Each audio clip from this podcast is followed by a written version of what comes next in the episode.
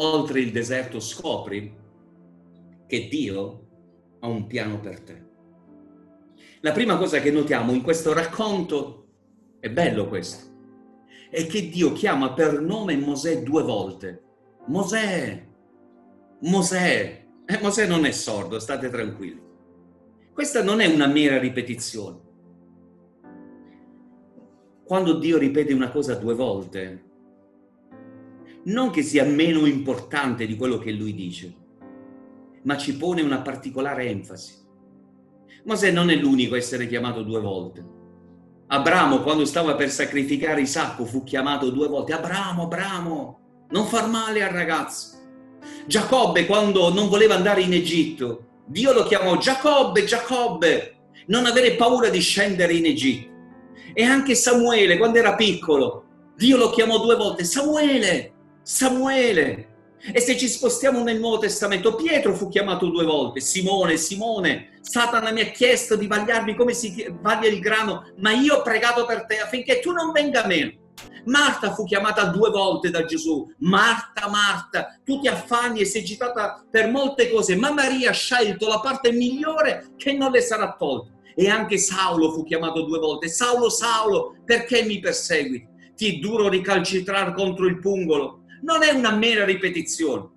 Dio non sta ripetendo il nome di Mosè due volte perché eh, lo vuole fare, ma semplicemente perché vuole ancora di più attirare la sua attenzione, vuole mostrargli il suo piano. Io ricordo che faceva così anche mio padre, quando voleva dirmi qualcosa di importante, attirare la mia attenzione e qualche volta anche darmene. Diceva Mimmo, Mimmo.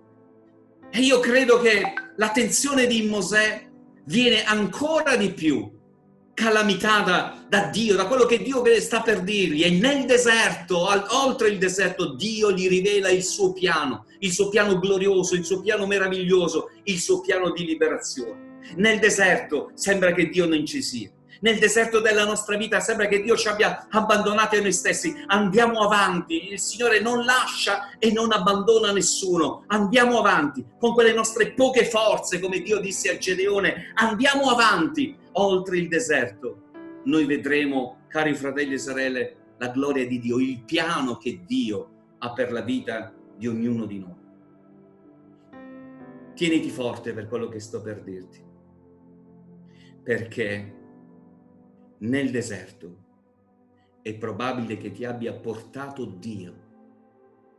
Sì, perché solo nel deserto il credente realizza i suoi limiti, la sua povertà Perciò il deserto per te non è la fine, può essere il principio di una nuova opera, di una nuova opera nella tua vita.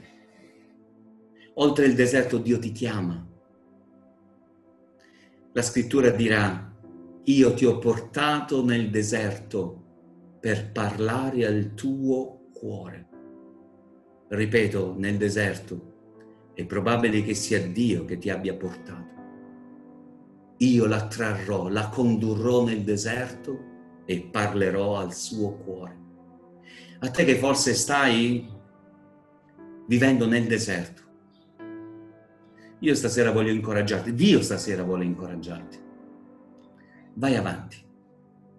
Innanzitutto Lui non ti lascerà da solo, ma quando, come tutti quelli che superano la prova, ma quando avrai superato il deserto, c'è un pruno ardente che sta aspettando anche te. Oltre il deserto, Mosè andò oltre il deserto. Oltre il deserto Dio si manifesta, un pruno ardente. Oltre il deserto Dio si fa conoscere con il proprio nome e con i propri attributi. Oltre il deserto Dio ti chiama per nome informandoti che ha un piano per te. Mosè si mosse per andare oltre il deserto. Caro fratello e sorella, famiglia, muoviti anche tu nella stessa direzione, vai oltre il deserto e tu vedrai la gloria di Dio.